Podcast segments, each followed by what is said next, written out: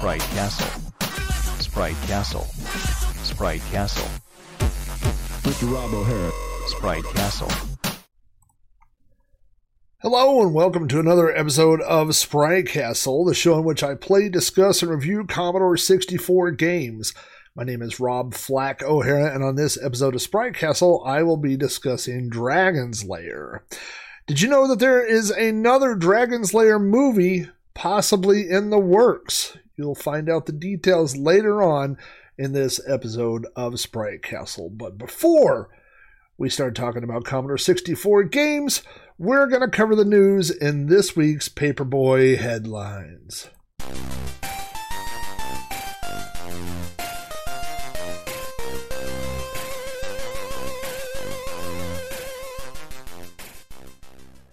Welcome back to another episode of Sprite Castle. We're a couple days late here, but I'm finding that the video version of podcast takes a lot of preparation time, so I have not decided in the long run if that's going to be worth it or not. I'm going to have to keep following YouTube and checking out the view numbers and see how things go. And speaking of YouTube, if you want to check out episodes of Sprite Castle, they can be found at youtube.com/amigos retro gaming.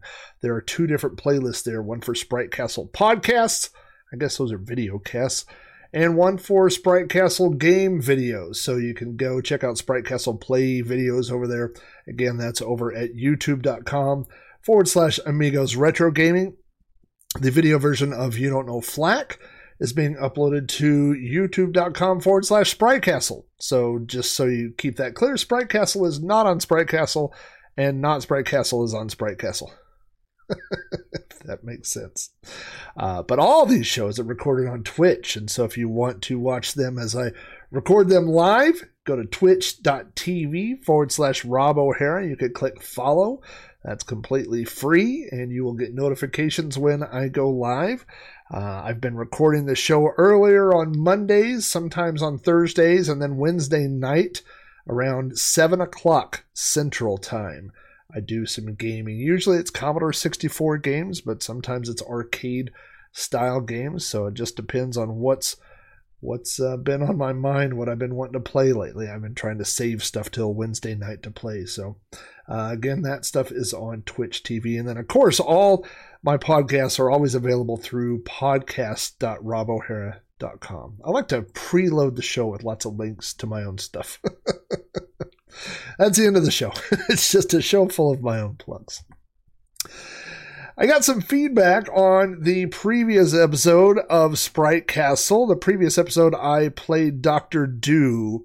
And boy, oh boy, over on the Amigos Discord did I get a lot of feedback where people ranked the versions of Mr. Doo from their favorite to least favorite. Again, the Amigos Discord is available for Patreon supporters. So if you support the show on Patreon, it's $4. Well, I don't want to get into the plug, so I'm going to plug it again in a little bit, but it's $4 a month, which is basically $1 per episode, and you get a million little things. But one of the things you get is access to the Amigos Discord. And I was very surprised at how low most people rank Mr. Doo's Wild Ride. I think when I talked on the show that I said it was my second favorite, and a lot of people put that next to last. Some people put it dead last.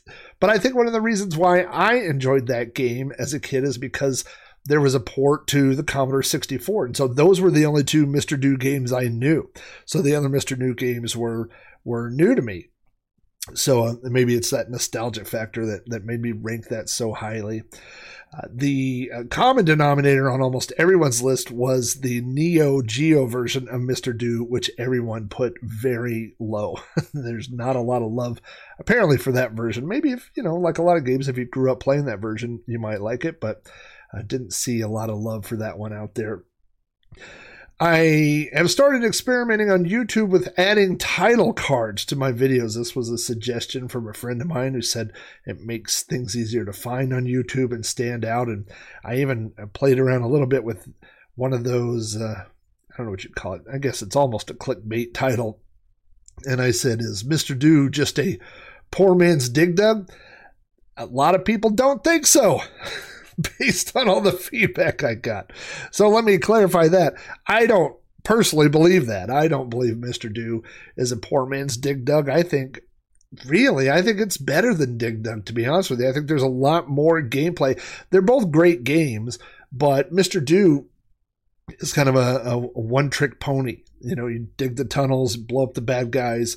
You can experiment with different patterns to drop rocks to try to raise your score and things like that, but there's not really that much to it. It's a pretty simple game, and Mr. Do, there's just a lot more layers of complexity to it. So do I think Mr. Do is a poor man's Dig Dug? I don't. But I guarantee I'm going to put a title card on this one that says, is Dragon's Lair the greatest game of all time? And the answer will be no. So let's move on to find out who is sitting in the VIP room, thanks to answering last week's King of the Castle.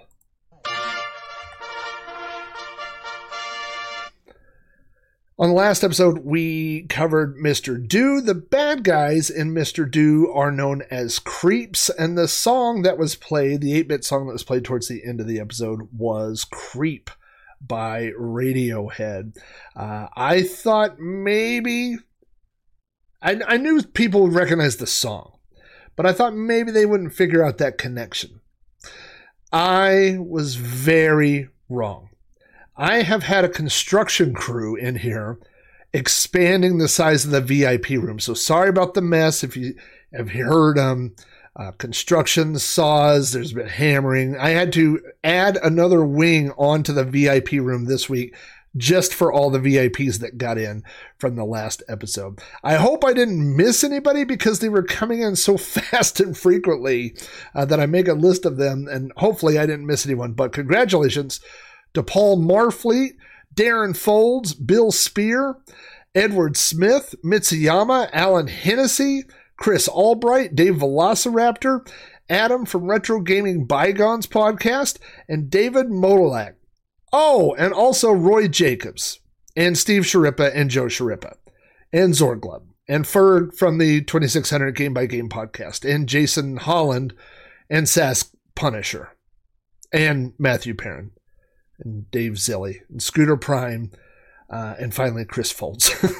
So if someone here asked you to put on a hard hat or move some lumber around while we were adding onto the VIP room, I apologize because, wow, this is probably the biggest response of correct answers that I've ever had.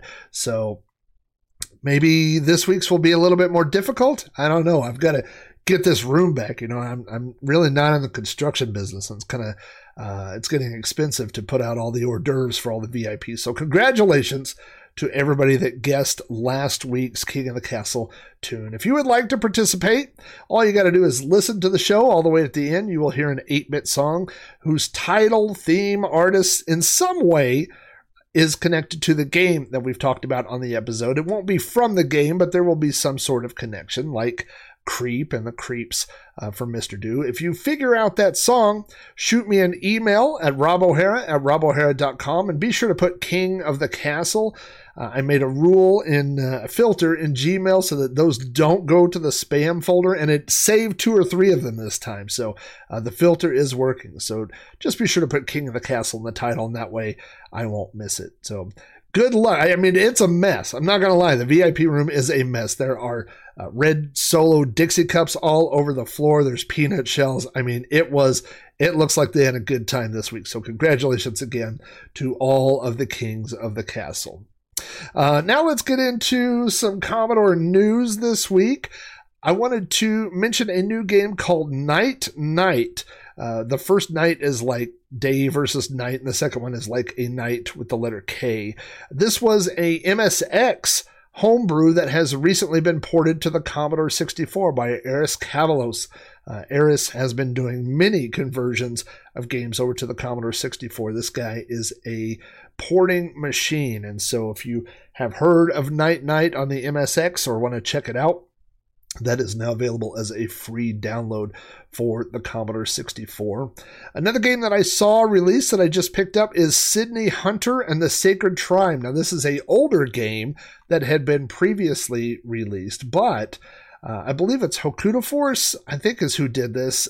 re-released the game, and they updated the colors and the graphics, so it, and it has a loading screen, and there's some cheats. So if you haven't picked it up, you could go over to, I get a lot of these from Commodore Scene Database, just search Google for CSDB, and you can find downloads over there. So yeah, Sydney Hunter and the Sacred Tribe. It's a fun little platform game. I believe it was compared a little bit to Montezuma's Revenge, I think is what someone compared it to. So it's pretty fun. I just played around with it for a few minutes, and I'm looking forward to really digging into it. I wanted to share some news about Ray Carlson's website. Now, if you are into the Commodore 64 scene, if you've ever tried to repair something or align a drive or test a power supply or possibly build a power supply, you have probably run across Ray Carlson's website. His website is chock full of documentation, all sorts of PDFs and FAQs and documents on how to fix and troubleshoot the Commodore 64. It is a trove, literally a trove of wealthy information for the Commodore 64. And recently his website went offline. I know a lot of people were concerned about Ray's health, but it doesn't appear that's the case. I saw a message on, gosh, now I forget. Maybe it was on Reddit, one of the Commodore forums, that said he's been having trouble with his website hosting, and all of the data has been moved. And so the data has been moved to portcommodore.com/R Carlson, and that is Carlsen. So again, that is portcommodore.com. I assume if you just go there, you can probably find a link, but it is /R, the letter R, and then Carlsen, Carlsen, and all those documents are online there, and that's great news, because a lot of this stuff, people have scanned in, and there may not be backups of things or posts or whatever. So again, that's a great resource if you're looking to work on your Commodore 64, troubleshoot it, anything like that. I saw a video posted by Eevee of Backbit, and Eevee recently did a review of her new release, which is the Back SID. It is a replacement of the SID chip, and it has some interesting features in there. There's a lot. If you're into Commodore 64, you may or may not know that there are two different versions of the SID chip. The older one, the original one, and the one that I prefer is the 6581, and then there's a newer one, which is the 8580. I always say 8550, but it's the 8580. And what Eevee has done in this drop-in replacement, there's a menu that you can pop up. This is a replacement chip designed for vintage original Commodore 64s. You could, and I should say that a lot of times, the SID is responsible for all the sound, the music, the three voices, all the great stuff that the Commodore 64 is known for. And sometimes you'll find a used Commodore 64 and it won't have any sound, and it's probably because the SID chip has either gone bad or been stolen for another project, either for a project computer or a synthesizer, something like that. So this is a drop-in replacement for the SID chip for a physical Commodore 64. And one of the neat features that I really enjoyed is you can set it to 6581 mode, or you can set it to 8580 mode, or there is a blend mode, which kind of gets the best of both worlds. So I thought that was really interesting. I have not picked one of these up. I don't need a spare SID chip at the moment. All of my Commodores have working SID chips, but if I get in a position where I need one of those, I will definitely be picking up one of those. So you can find out, Eevee has tons of Commodore 64 products, and you can find her stuff at backbit.io. I do have one of her joystick toggles. It is a little device that she sold for a while, and I think there's an updated version now where it plugs into both of the Commodore 64 joystick ports, and then there's only one port on the other side. And then there's a little toggle switch, so you don't have to constantly switch your joystick from port 1 to port 2. You just have to move this little toggle switch. And there's also a setting where it puts input into both switches, so if you leave it there 99% of the time, you never have to touch it. So she's got some cool stuff over there. Go check out backbit.io. And speaking of websites with cool stuff, Retro Rewind has, they've been doing this for a month, maybe a month and a half now, and I don't know that I've talked about it, but one of the things they've introduced on their website is a capping service. Now, I got my experience with replacing capacitors on arcade systems. So that's where I cut my teeth. And I found that it's, if you're not good at it, it's pretty hard. And it can be a tedious process. And all these old electronics from the 80s, specifically the 80s, sometimes later, sometimes earlier, but they use these cheap capacitors. And when these capacitors go bad, bad things can happen to your hardware. And so what... So what Retro Rewind is doing now is they're offering a service for Commodore computers where you can mail your computer to them and they will replace all the capacitors. They take all the old ones out.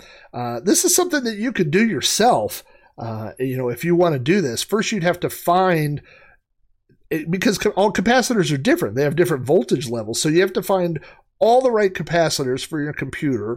And then you have to open up your computer and you have to desolder each one of these one at a time and then put new ones in, make sure they're the right way because they only go one way, and then bend the little legs and then resolder those in. So for some people, that sounds like a fun Saturday night. And if you get one of those wrong, you could blow up your computer.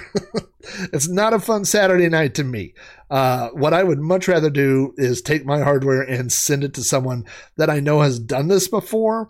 I know that for the Amiga CD32, which is kind of known for having bad capacitor problems, it's $54 right now. And don't forget, when you check out of Retro Rewind's website, you can use Sprite Castle as a checkout code, and you can get 10% off to get that price even lower. So if you have old computers either that aren't tested or, I think of it, if it's a piece of hardware that I want to keep, I think of it as a investment, and so I would take my old Commodore 64. I have a CD32 sitting here that I know has the original caps, and you just take this thing, box it up, and hook up with Retro Rewind on their website and find out. They've got different things you can select on there for choosing which cap service that you want to get. But I know I've looked at the CD32 one, and that one's $54.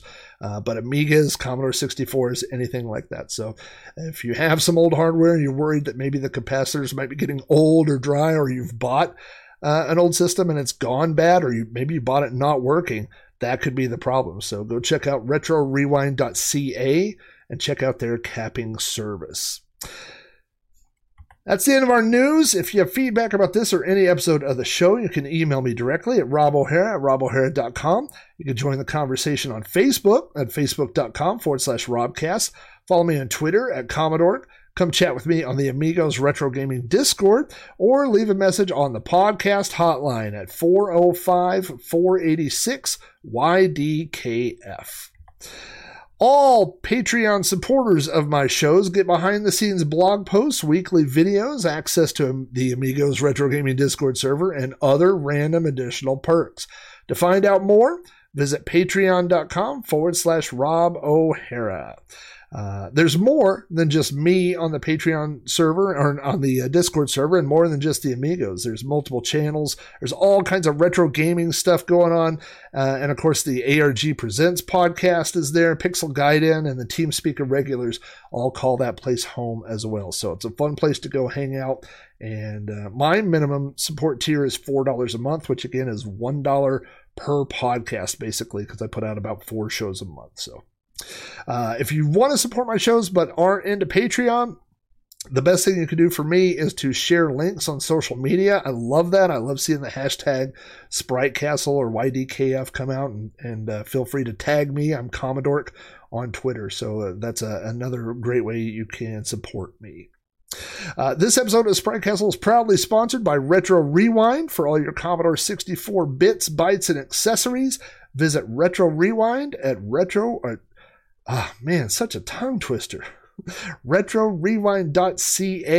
and you can add /Sprite Castle to get that 10% discount on all your orders.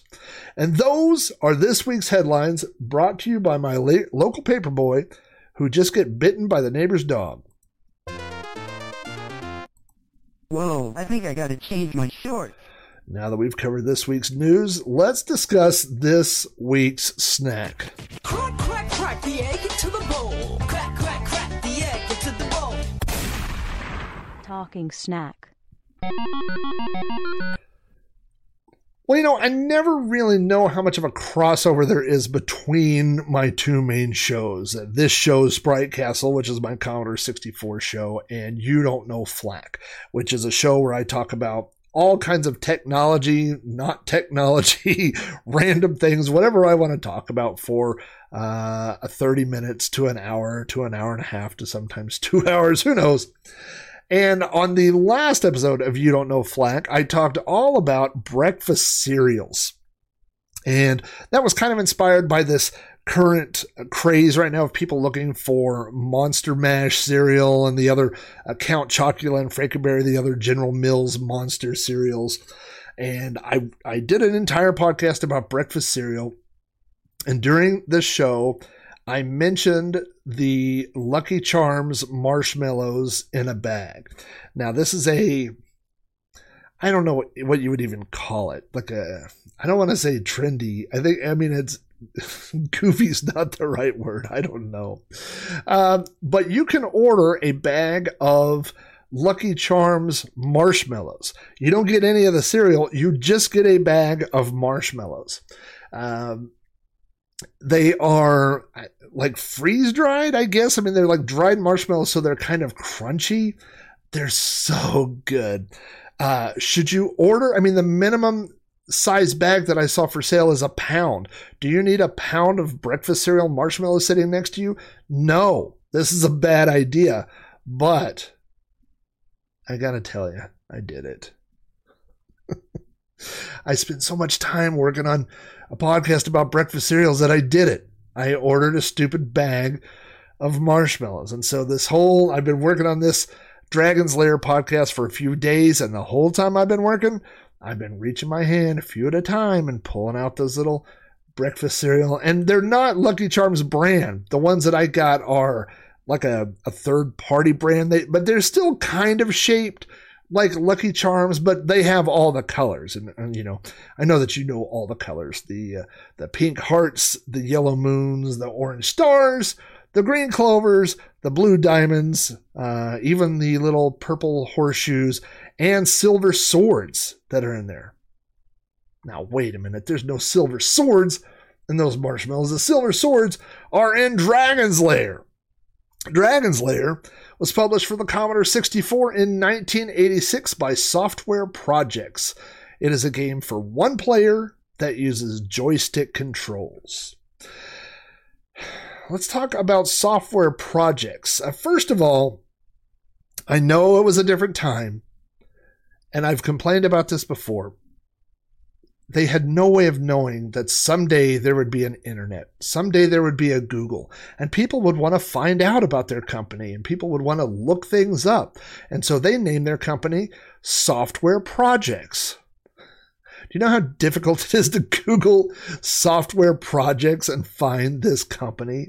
But I did find, of course, through the normal places, Moby Games and Lemon64, a little bit of history about the company. But the big takeaway is that several of the employees worked for BugByte, and they defected from the company and formed their own company. I guess there was some sort of loophole where they had signed publishing rights for a specific game for a specific system, but it didn't include all systems, and so they began porting games to other systems. And so Matthew Smith was one of the founders. He had just finished writing Manic Miner.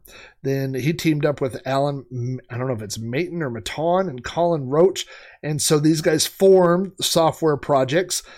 When you look at Moby Games of all the games these guys worked on, you will see a lot of, you know, really well-known titles. I saw BC's Quest for Tires. I saw Jet Set Willy. I saw Tribble Trouble. There are a lot of these games that I remember, but when you drill down into it, you'll find that they didn't necessarily write the original version of the game, and they didn't publish the game, but they might have ported the game, and only to one system. So, like, I think for BC's Quest for Tires, they only did the port maybe to the ZX Spectrum or something like that. So they had an interesting career. They worked on a lot of software titles. All their releases seem to be from around 82, 83 up through 1987. And I think Dragon's Lair is probably the biggest game that they worked on.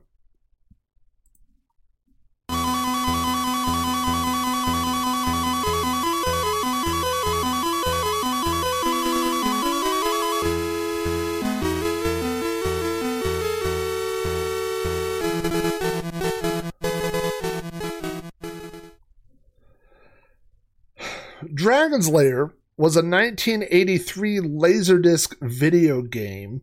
It was originally published by Cinematronics.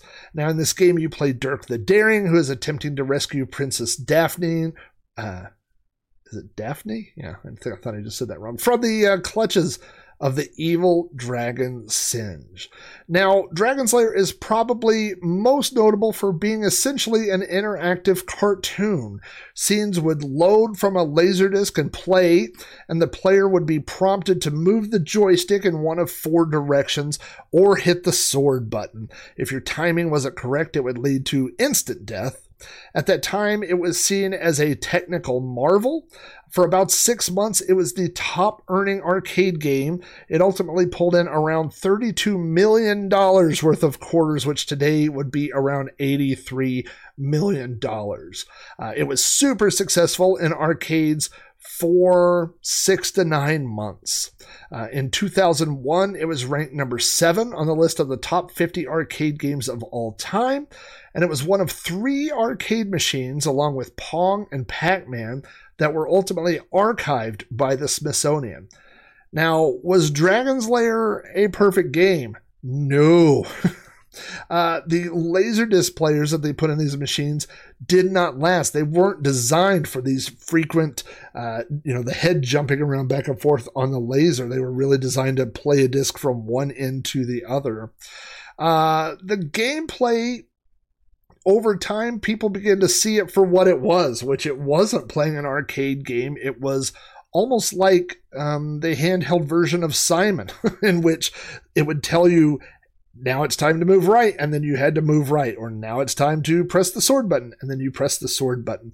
A lot of people began to memorize the moves. It was a game where people would, once you bought a book that said how to beat Dragon's Lair, and there were several of those around, you could memorize all the moves. And now this was made a little bit more difficult by the fact that some of the screens appeared mirror image, so sometimes you would be doing things to the right, sometimes to the left, but once you memorized the patterns, there was no challenge at all. And in fact, while researching the show, I found lots of videos on YouTube of people beating the game blindfolded.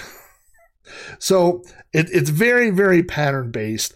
And the gameplay is not very deep. The problem, though, became, what do you do when you have the world's hottest arcade game and you get the rights to publish it to a home system that obviously cannot play that game? There was no 8-bit computer at that time capable of doing anything remotely resembling Dragon's Lair. Nothing was doing streaming video. Nothing had the graphics or the color or the sound capabilities to be able to reproduce Dragon's Lair. And so what they did was essentially create an arcade game, a platform game that was mostly based on the arcade game. I'm trying to be soft here, that played like a traditional computer game. Unfortunately, because the arcade game had such a reputation for being difficult, I think they went out of their way to make the platform game also overly difficult. Let's take a look at the box. Now, there were a lot of different, in fact, if you're watching the video version, you'll see that I have 2 different versions of the box art on the screen at the same time. In the upper left, I have the one that a lot of people remember. It is the original one from Software Projects, and it has just the artwork of Singe, the dragon. He is shooting flames at Dirk, who's hiding behind a rock, and it says Dragon's Lair in the arcade font. So there's nothing on the front of this box that makes you think this game is going to look it like anything but the arcade game.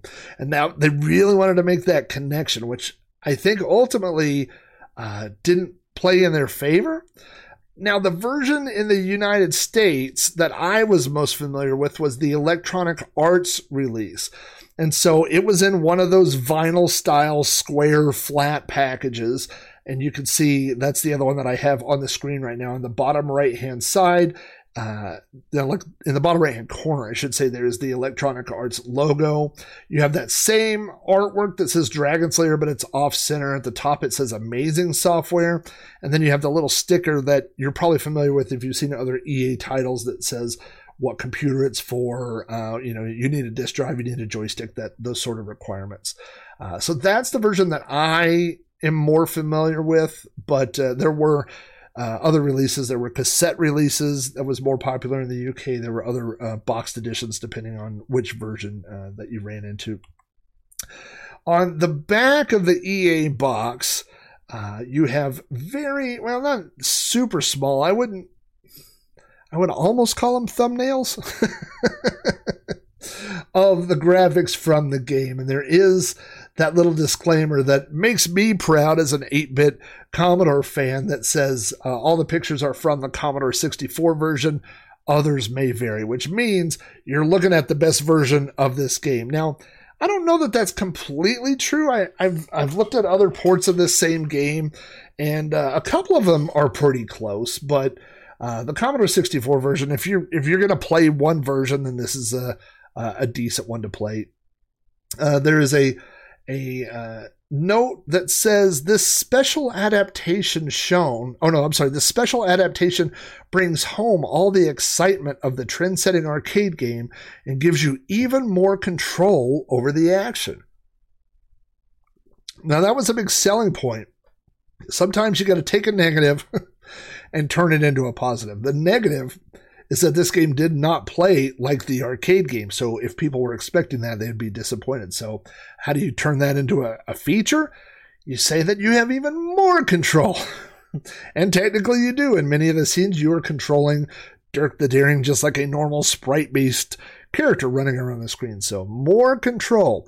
That is a positive spin on saying this is not like the arcade game.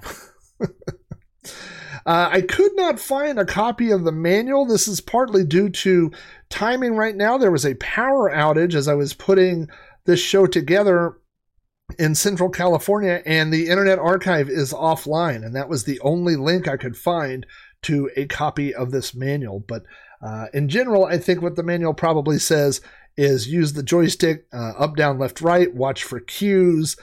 Some of the screens are puzzle type games. The other ones are action type games. So those levels are kind of interspersed.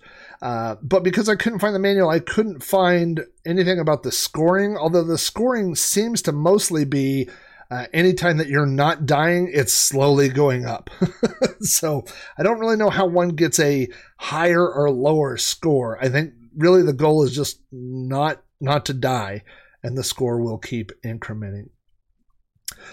As you load the game, you get a really cool version of the Dragon's Lair artwork. It has Singe's Castle.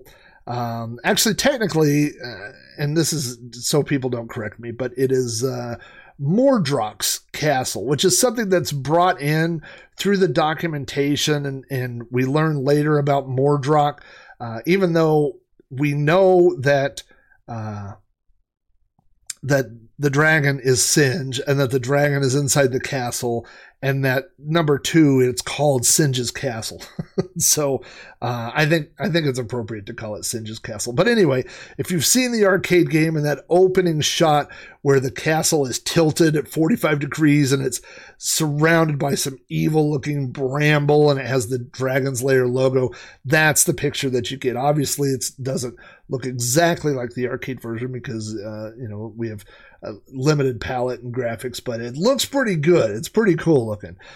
So we get that as it's loading, and then the game jumps to the menu screen. Now the menu, in the background, you can see a castle wall, and there's a door opening, and when you start the game, Dirk appears right in front of that.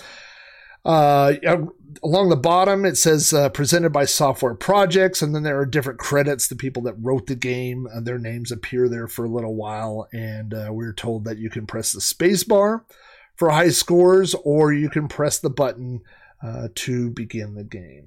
Let's flip over here and get the video started. Once that opens up, we can also see that across the top, you'll see the score, and you'll see how many men you have available. And that, so it's that same screen that appears in between the levels. Every time you die, you'll get to see that screen. You'll see that screen a lot while you're playing, actually. The game then moves to an opening scroll, and it gives you this entire backstory, which is a little different than the arcade game, so I'll run through it real quick. It says, long ago in a distant kingdom, a good king named Athelred ruled a peaceful and prosperous kingdom. Now his kingdom has many treasures, or had many treasures, but its greatest was the king's only child, whose beauty had become a legend to stir the heart of many a brave knight. They came from afar to seek fair Daphne's hand in marriage, but her heart was given to another, Dirk the Daring, the king's champion and most honored knight. Then one dark and terrible day came an evil dragon named Singe, who demanded the king hand over all his kingdom to him. When Athelred refused, the dragon seized fair Daphne, the king's daughter, and imprisoned her inside a crystal ball within the dark and horrible dungeon. Singe then sent Athelred this message: relinquish your kingdom before the sun sets, or your beloved Daphne will perish. Athelred's kingdom was plunged into deep despair, for all loved Daphne, but Dirk, who knew no fear, valiantly vowed that he would free his maiden, or else he would die in the attempt. And finally, it says, control Dirk's movements as you guide him on his quest to rescue fair Daphne. All Singe's dark forces are massed against you as you set on your way. Lead on, adventurer, your quest awaits. This is longer than the opening on the arcade game, and I think it gives more information that we need. I don't need to know this king's name. I mean, if you're playing this, you know what the score is. You got to be Dirk the Daring. You got to go save the princess. That's all you need to know. And this scroll takes 90 seconds. It's a lot of words, and it's in a font that's not that easy to read. So I got a lot of problems with this scroll. I don't know why they felt they needed it. When you move to the first level, and I just want to give you an idea of how this game works. On the first level, if you remember the arcade game, there is a level very early on where Dirk jumps onto a platform, and it goes down in threes. It'll go 1, 2, 3, and then you can jump off the platform and continue with the game, or sometimes it'll go down 3, and sometimes there's 3 sets of 3. It's all about timing jumping off. It is the easiest level, I think, to beat in Dragon's Lair. This game begins with that same level. The platform is in the middle of the screen, and there is what looks like a plank, like a pirate ship walked the plank. There's a little plank, that bridge maybe, that goes out to there, and Dirk is standing on there, and the first step is to go jump on that platform. I died 17 times just trying to jump on the platform. It's terrible. One of the problems is up, down, left, and right don't really move you up, down, left, and right. Like, pressing up kind of moves you diagonal, but not exactly, like at a 45 degree. It just moves you at a weird isometric version of up. It's very strange. And so when you line yourself to jump onto the platform and it's to your left, when you push left, you'll kind of jump down and left. I mean, you will fall. Anytime you touch any edge of the platform, you'll fall. If you try to jump, you're in the wrong spot, you'll fall. You fall. It's so frustrating. Once you get on the platform, again, you're moving at this weird isometric angle. As the platform begins to drop, these clouds show up, and they try to blow you with their super cloud breath. They use their wind to blow you off the platform. So you have to stand in the middle of the platform. A cloud will start to appear and blow you, so you have to run towards it because you're running into the wind.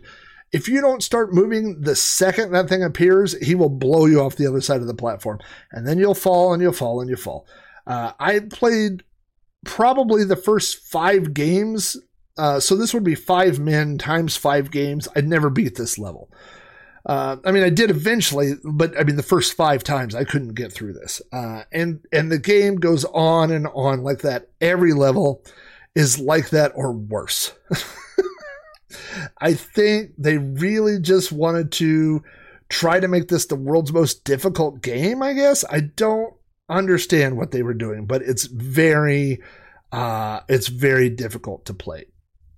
Now, one of the things I did like is when you die, you get this. If you remember in the arcade game, there was Dirk would stand there with his arms crossed, and then it would fade into a skeleton, and then he would fall and crumble down. You know, well, this has a 10 to 15 second animation where Dirk turns into bones.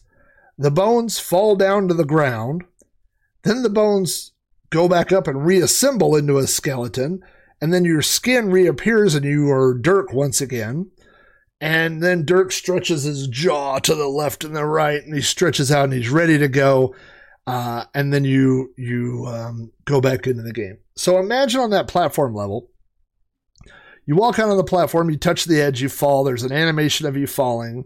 Then you're standing there, you turn into bones, the bones fall into a pile, the bones then reassemble into a skeleton, your skin comes back, Dirk the Daring puts his skin back on, and then you go back to the platform. And then you touch the side and you die, and you fall down the shaft. And then you're standing there and you turn into bones, and the bones fall to the ground. And it's just over and over and over. I mean, there's no point when playing this game where I wished it wasn't me turning into bones and falling into a terrible pile and that being the end of it. I did not want to keep playing this game. It was not a level of difficult that made me want to keep trying it. It was the level of difficult that made me want to smash things very violently. The controls are pretty simple. You can move Dirk in all 8 directions. There's little pictures, icons on the box that show a joystick moving all 8 directions. You know, when you're running against the wind or doing things like that, you'll have to just run. Some of the levels that are like the arcade require very specific timing. The second level, I believe, is the hallway. Actually, I've got all the levels listed here. Level 1 is the falling platforms. Level 2 is the skull hallway, which you may remember from the arcade game. Number 3 is the burning ropes, which is not really like the arcade game. It's almost like a pitfall style thing where you have to jump from rope to rope before the fire finally catches up with you. Then you've got the weapons room, you've got the ramps and the giddy goons, you have the tentacle room, and then you have to do the platforms again. Then you have the deadly checkerboard. This is against the Black Knight. And finally, you take on the dragon himself. So you've got all these levels. Some of them are like the arcade version, so like the weapons room or the skull hallway. Those play out like the arcade, where you have to move the joystick at a specific time. Unfortunately, unlike the arcade game, there's not really a visual to tell you when to move or where to move.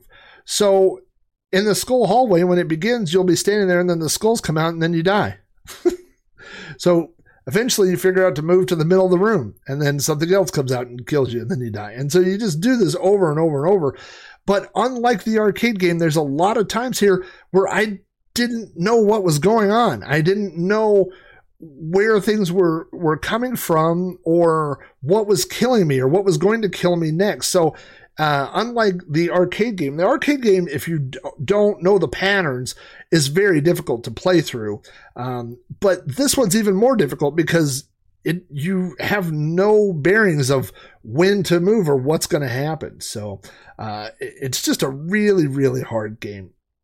Now, in the late 90s, Go 64 magazine published a walkthrough, and it's really kind of fun if you could find it, because it's written in first person. And so I enjoyed that, where it's Dirk the Daring, and he says, then I went into this hallway and there were skulls, and I had to move to the middle, then I had to move to the back, and then I had to use my sword. And so you could kind of translate it into a walkthrough to get you through the game. The walkthrough that I used to play this game was written by someone named Cobra One, who posted it on Game FAQs a long time ago, which has been absorbed now by, I guess, GameSpot owns that, but you can still find that. And he has specific instructions on how to beat this game if you are so inclined, like if you have nothing better to do in October. Then here you go. Again, I wasn't too sure on how the score worked. It just seemed like on the platform, as long as I wasn't dying, the score was going up. I did watch a walkthrough or a playthrough on YouTube, and it looks like you get 1,000 bonus points for killing the dragon at the end of the game. The high scores that I found online, the highest score I found was 2,178, and then the next highest score was 1,800, I think, so, which makes me think that only the top player killed the dragon, because you get that 1,000 bonus points. So that checks out. Now I want to talk a little bit about this Dirk the Daring / Dragon's Lair movie. There's been a lot of talk about making a Dragon's Lair movie over the years. If you remember, in the 80s, there was a Dragon's Lair Saturday morning cartoon. It ran for one season. I think there's a dozen or so episodes, maybe 13, 16, something like that. But it's a goofy, it was part of the Saturday morning, what was that, the Supercade, the arcade cartoons with Q-Bert and Pole Position and those other cartoons. And it's not bad. I mean, it's not great. It's just a dopey Saturday morning cartoon. But over the years, there has been talk multiple times of bringing back Dragon's Lair as a feature-length animated film. Don Bluth, the guy who did all the original animation, has wanted to do this for a long time, and they've never been able to do it. In 2015, they launched a Kickstarter where they tried to get the money, and they were trying to raise $500,000, and this was just to make a sizzle reel to have something to send out to investors and try to get a full animated film made. But animated films are really, really expensive to make, especially if you're trying to do the traditional hand-drawn animation. And they were not successful in raising enough money. They got a little over halfway. I think they got about $250,000. So the Kickstarter was not successful. So it seemed like that was kind of the end of a Dragon's Lair movie. And then in 2020, last year, Netflix announced that they will be making a Dragon's Lair movie starring Ryan Reynolds. And Ryan Reynolds is part of the project. He's one of the people that's pushing this project. Now, I have seen this referred to as a Netflix series. I've also seen it referred to as a Netflix movie, so I don't know which it's going to be. I searched right before I recorded this episode to find any news that it has been canceled, and I haven't found any hints that it's been canceled. So as far as I know, that is still in the works. Now, whenever I see these retro kind of things like that, it just makes me wonder who the audience is for that. I don't know. I mean, I'll watch it, of course, and then if you're listening to this, you'll probably watch a Dragon's Lair thing on Netflix, but is there enough support to be able to do that? I just don't know. I read some different reviews from Dragon's Lair, and the reviews are from the middle of the road and down.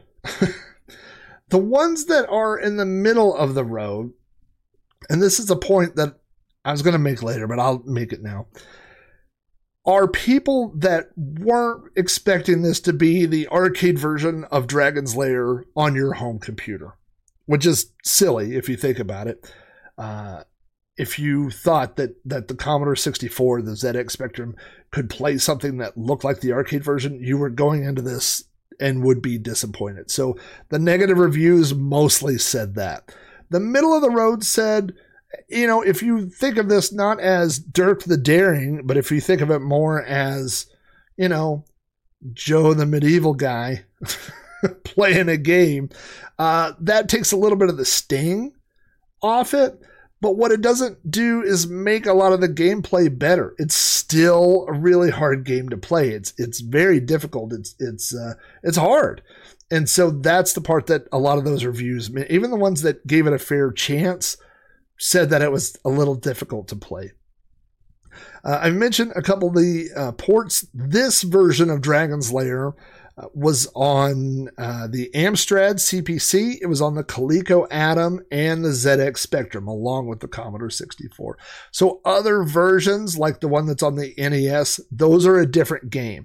This particular game is only on these four systems. Now, I did find an interesting update to some news that came out a few years ago, and this was for a version of this game of Dragon's Lair called DL64 FMV, and that stands for Full Motion Video. There was a guy, I say was, there is a guy who was attempting to turn the original arcade version of Dragon's Lair into something playable on the Commodore 64, and it's out there. You can download it and you can check it out. Now, is this going to run on a bare-bones stock Commodore 64? No. At a minimum, you're going to need a 16 meg REU. That's a RAM expansion unit. So either you have a piece of hardware, or if you have something like the Commodore 64 with a 1541 Ultimate, or if you have a Ultimate C64, those have an REU system built in that you can use, or you can use an emulator, and it can also do the REU. But what they've done is every level. So the REU, I should say this, is this big chunk of RAM where you can put 16 meg of something in that. And so they were popular with BBS users or BBS sysops, because you could put your system in RAM and it ran much faster than having to load new disk access all the time. So there were definitely uses for it, but a lot of them were application-based. There weren't a lot of games that used it. But what this guy has done is taken every level of the arcade version and compressed it to where it will fit in this 16 meg REU attachment. That doesn't mean the whole game fits in it. That means one level fits in it at a time.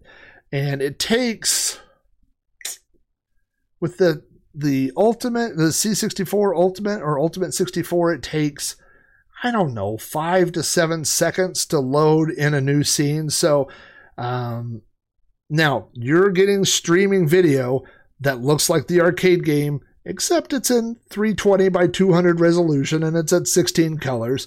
So it's not perfect, but it's definitely recognizable as the video of Dragon's Lair. And in the first scene, Dirk the Daring walks up, falls through the hole in the bridge. You see the tentacles come up, which is what they sound like, and he swords him and pulls himself up and runs into the castle. The drawbridge or the portcullis falls down, and you hear dun dun dun dun, and then it says, "Please switch to REU file number 2 or whatever." And there are, I don't even want to say dozens. I think hundreds of these files. And then you switch to number 2, and then you're in the next scene, and it does something, and then it says, go to number 3. So it's not a smooth playing experience, but it's very interesting. And if there's a way they could figure out how to get the program to auto load those as needed, it would be great if it could preload them, but I don't think there's enough RAM available to do that. But it's very, very interesting to see that. And of course, we'll talk about this a minute in my memories, but the thought of playing anything remotely resembling the arcade version of Dragon's Lair on a Commodore 64 is nothing that I would have ever thought was possible.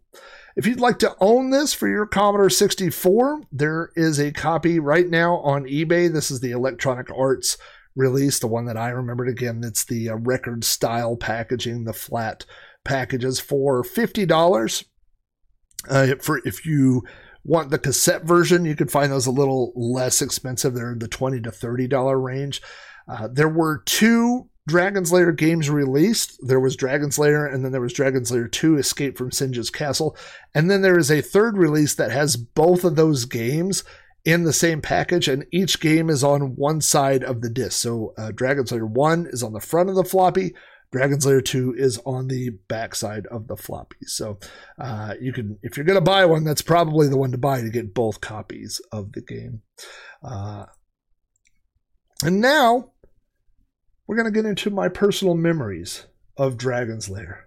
All right, time travelers, seatbelt fastened. Yes, the doorway to the past. Huh? Memories.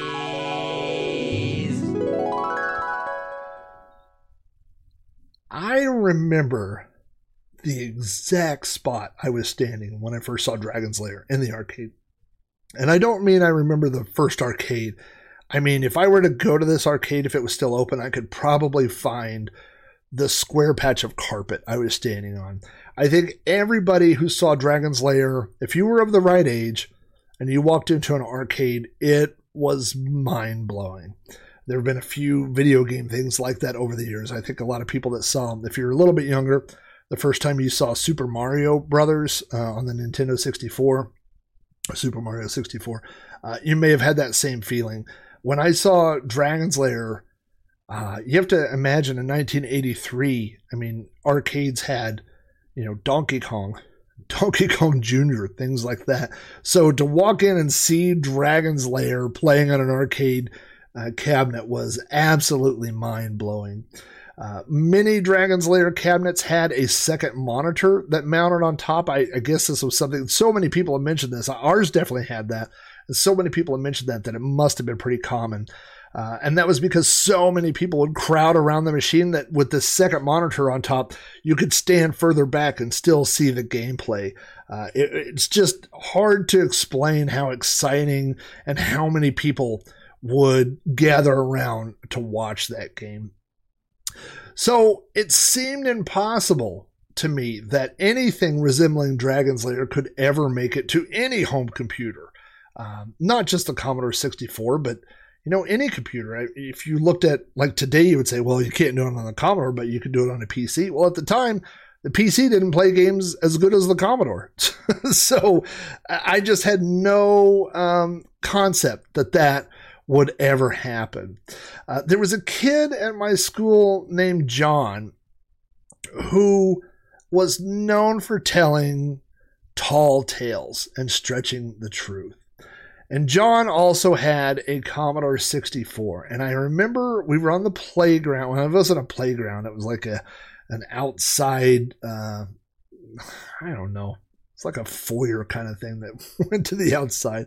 This is like 7th and 8th grade, so we're, you know, too old to be on a playground, but they still wanted us to get outside and get some fresh air. Anyway, this guy John had a Commodore 64, and we were talking about games, and he said out of the blue that he had a copy of Dragon's Lair. And we were like, no, you don't.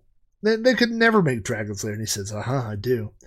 And it's 100 floppies, both sides, I think.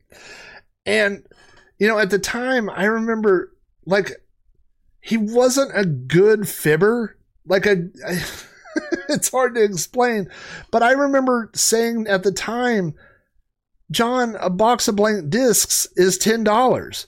So you paid $100 for this game just in blank floppies? Plus, I mean, did you download it? What did it take, 6 months?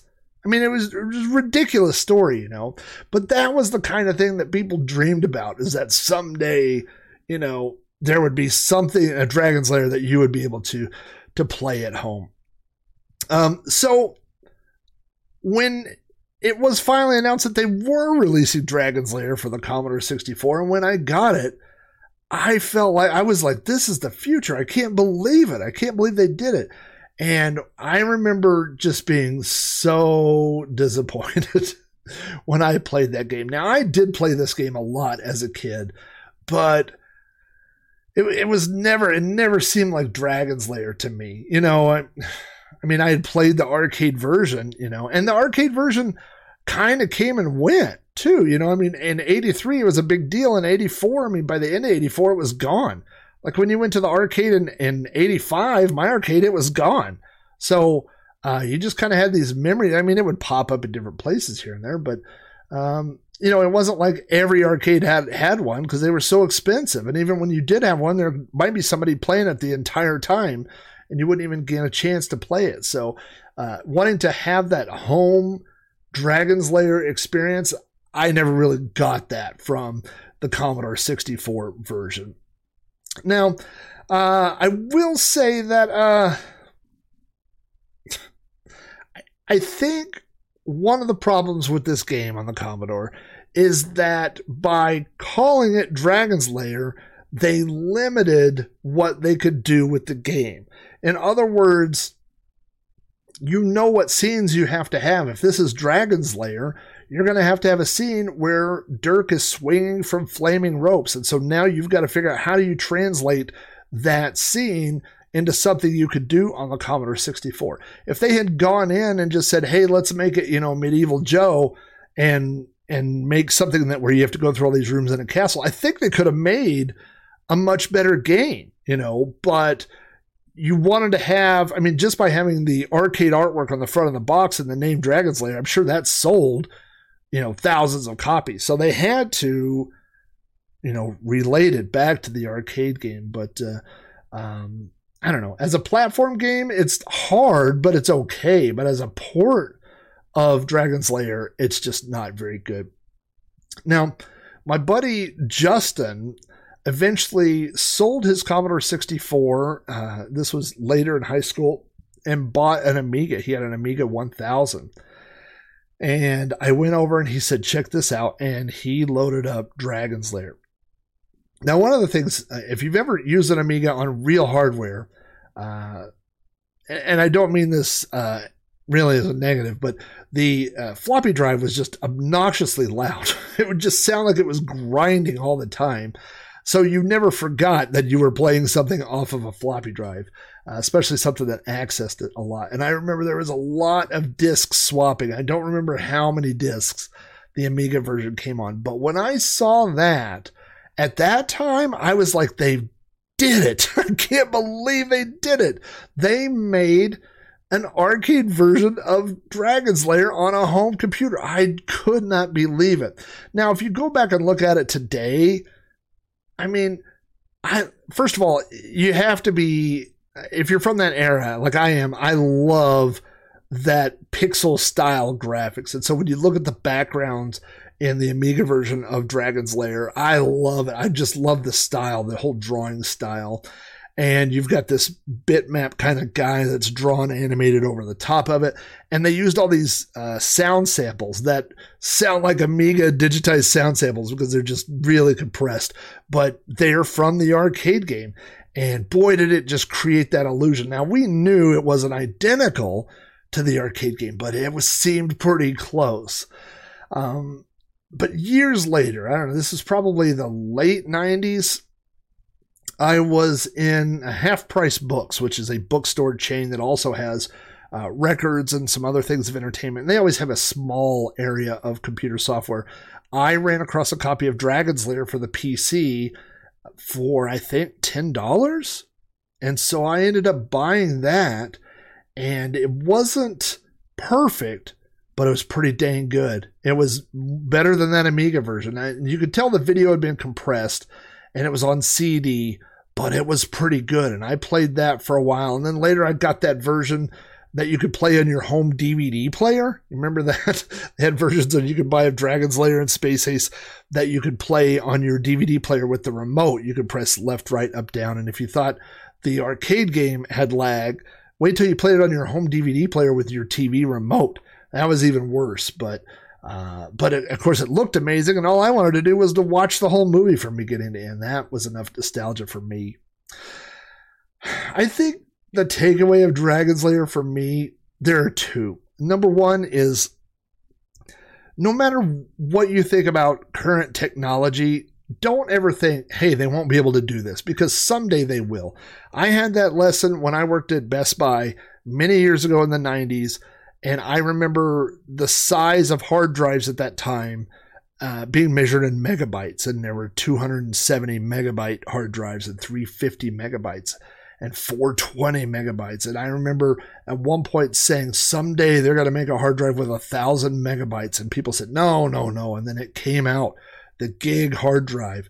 And I've talked about it. We sold them for $1,000. I used my employee discount. I paid almost $600 to get a 1 gig hard drive at the time. But never limit yourself by saying this will never happen, because give it enough time and it will happen. I mean, if you looked at those old Nokia cell phones and you compared it to an iPhone or a modern Android phone or something, you wouldn't believe, that was possible. So, seeing that people are still working on getting a full motion video version of Dragon's Lair to play on the Commodore 64. At that time, as a kid, I never would have believed that was possible. And now when I see it, I'm just constantly reminded that they're always doing new and amazing things with computers. I never thought I would see the arcade version of Dragon's Lair, be able to play it on my PC, and now I can. So that's one takeaway. And the other takeaway, and this goes back to the Commodore 64 version, but I kind of think of it as a little bit like Frankenstein's monster. And I just wrote down this note that said, just because you can do something doesn't mean you should. So, I'm sure they thought, well, we can do a port of Dragon's Lair and we could do some other stuff, but I just don't know that they should do that.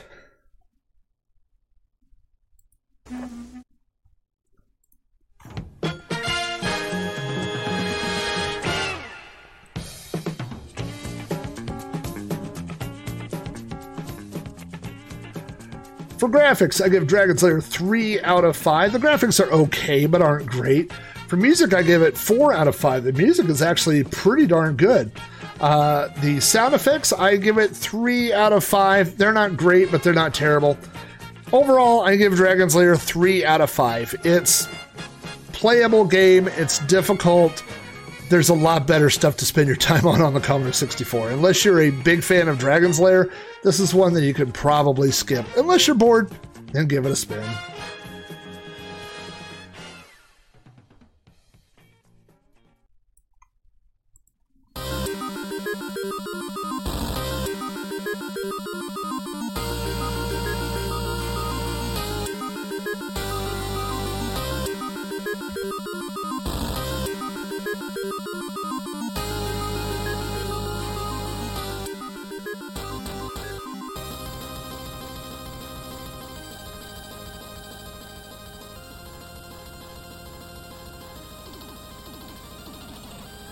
Thanks again for tuning in to Sprite Castle. If you have feedback about this or any episode of the show, you can email me directly at robohara@robohara.com.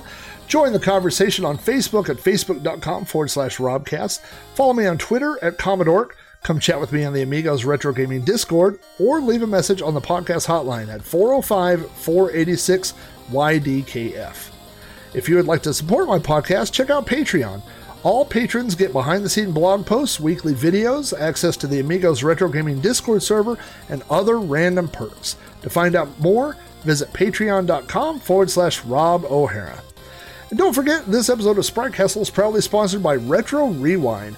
For all your Commodore bits, bytes, and accessories, visit Retro Rewind at retrorewind.ca/Sprite Castle for a 10% discount on all orders.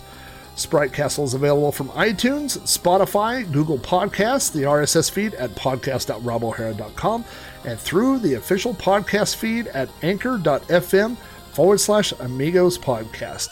To hear more podcasts from me, like You Don't Know Flack, Cactus Flacks, Throwback Reviews, and Multiple Sadness, visit podcast.robohara.com for links to these shows.